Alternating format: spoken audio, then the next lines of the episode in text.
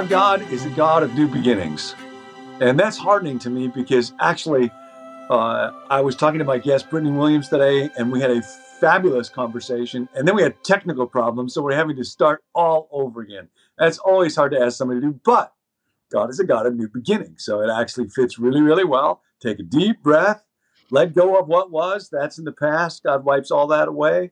Embrace this day, this moment. Lift up your hearts. We're going to talk together about finding God.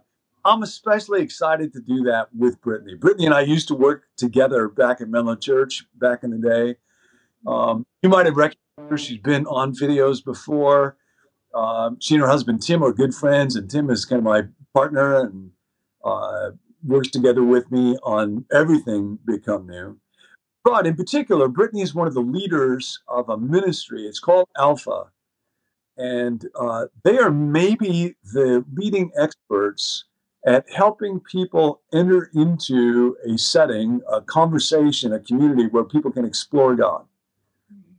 I don't know of anybody who's doing that better than Alpha is right now. And so Brittany has kind of a front row seat to take a look at how do people get to know God better. So Brittany, thank you very much for joining me. Yeah, thank you for having me. I'm so happy to be here. And I'm hoping that I'm connected enough that we will not have to start all over again. But if we do, that's what it takes. Exactly. Yep. Uh, unlimited beginnings. So here's what I was thinking about in Genesis that I thought would be a good jumping off point for you and me. Um, first chapter, the big cosmic review, it talks about how God creates the heavens and the earth. And then in the second chapter, there's a little shift in verse 4, and it talks about when the Lord God made the earth and the heavens. So, first, there's a change in the word order from that big cosmic heaven and the earth. Now, God's going to come down. And so the word earth comes first. He's coming down to us. Earth comes first. But then in the first chapter, it just uses the generic term for God, the word that everybody in the ancient Near East would have used, Elohim. In the second chapter is the first time in all the Bible that it uses the other name, the Lord God. And that's a, a sacred and precious thing because that's the name that God reveals to Moses when he says, I am that I am. And the idea of that one is that's the God who wants to be known. That's the God who introduces himself like, I want to talk with you on a face to face, first name basis. So it's a beautiful, very subtle little introduction into the story. Brittany, it gets to the fact that somehow inside of us, we want to know if there's a transcendent aspect to reality, if there is a God, we want to know. And the idea that God wants to be known by us is pretty radical. Uh, you're thinking about this, watching this every day. What are you learning about how people come to know God? Yeah, this topic is so interesting. One of the things that I'm paying attention to, and we've seen this really recently in New York City and San Francisco, um, is that people are really longing for an encounter with the living God.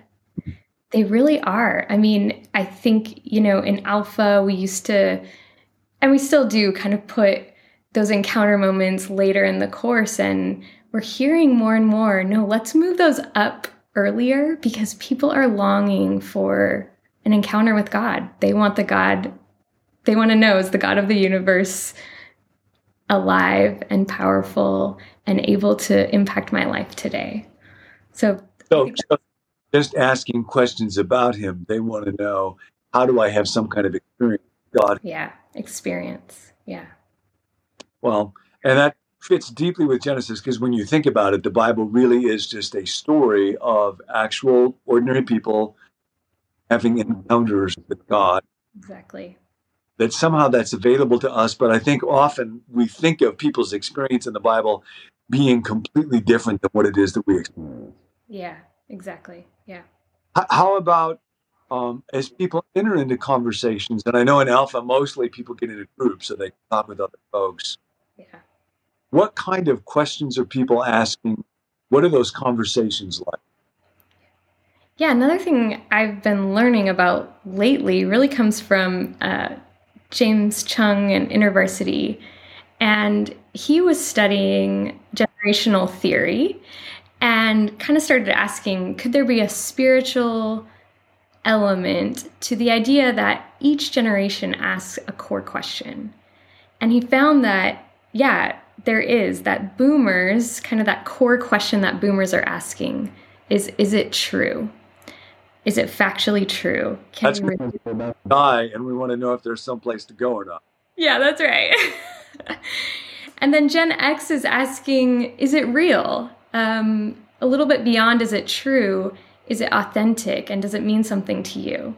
And then millennials are asking the question, is it good? Um, I'm not just interested in what are the minimum entrance requirements for heaven, but I want to know is this thing good for my life right now and today? And then Gen Z is kind of the artist generation. They're asking, is it beautiful? And the more and more I talk with Gen Z folks, they're like, strip back the production. We don't want to show. We want to find true beauty. And true beauty looks like reconciliation and uh, repentance and and the good stuff of life. So yeah, that's just that's interesting as we engage with spiritual conversa- conversations with each generation because that core question is really different for each one. Uh, Brittany, another thing I know that Alpha pays a lot of attention to. What are the dynamics that help people to explore God versus what are the kind of dynamics that just shut people?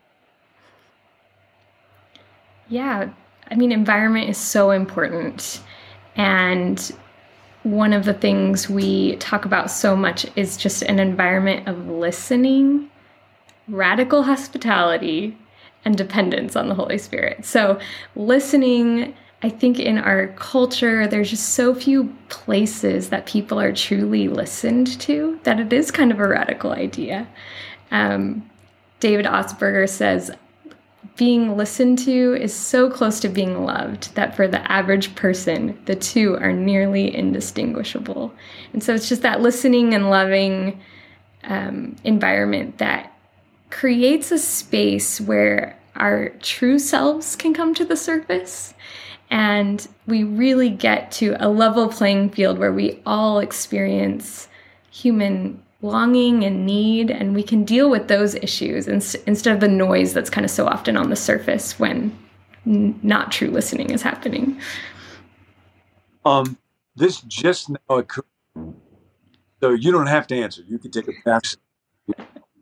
but um, as you're watching group after group and place after place go through this journey, has it affected? How has it affected your own pursuit of God?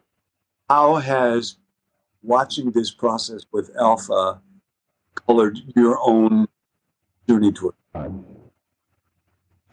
Yeah, I did grow up in the church, and I think I grew up in environments where it was kind of mountaintop to mountaintop experiences. And I think my my own journey with God has evolved a lot, and Alpha's played a role for sure, but has evolved into kind of remembering that the power and the presence of God is available to me at any moment. And I think that helps that's that's really transformed my faith over time. I love that. So let me just take a moment to apply that. Everybody who's watching, I think there can be these moments you see them sometimes scripture where somebody has a deeply powerful or deeply emotional experience. Sometimes it's tempting to worship the experience rather than God. Mm-hmm. So there's something wonderful about saying, actually, I can experience God in any moment. It might be very calm. It might be just trying to do my duty. Um, it might be a moment of sadness or um, but I just look for God in this moment. So if you're watching today, then my encouragement for you would be just be curious about God. Um, as a boomer, there was a kind of book when I was a kid growing up called Curious George. You probably will never have heard of that, Brittany, but he was a little monkey, Curious George. And there was just something wonderful about that character because he was always getting into stuff. And I think a lot of people don't associate curiosity with God, but to be curious about God. Where can I find you today? What are you doing? What do you have to say to me in this moment right now? Today, all day long, be curious about God. End of teaching, beginning of your day with God.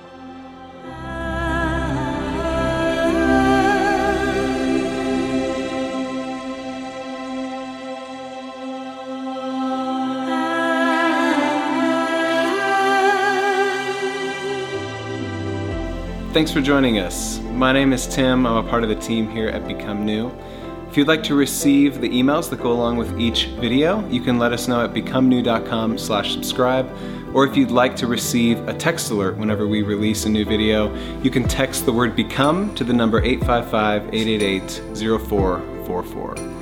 If you have a prayer request, please let us know. You can text that request to that same number, 855 888 0444. There's a group of us who meet every day to pray over those requests. So we look forward to hearing from you. Thanks for joining us.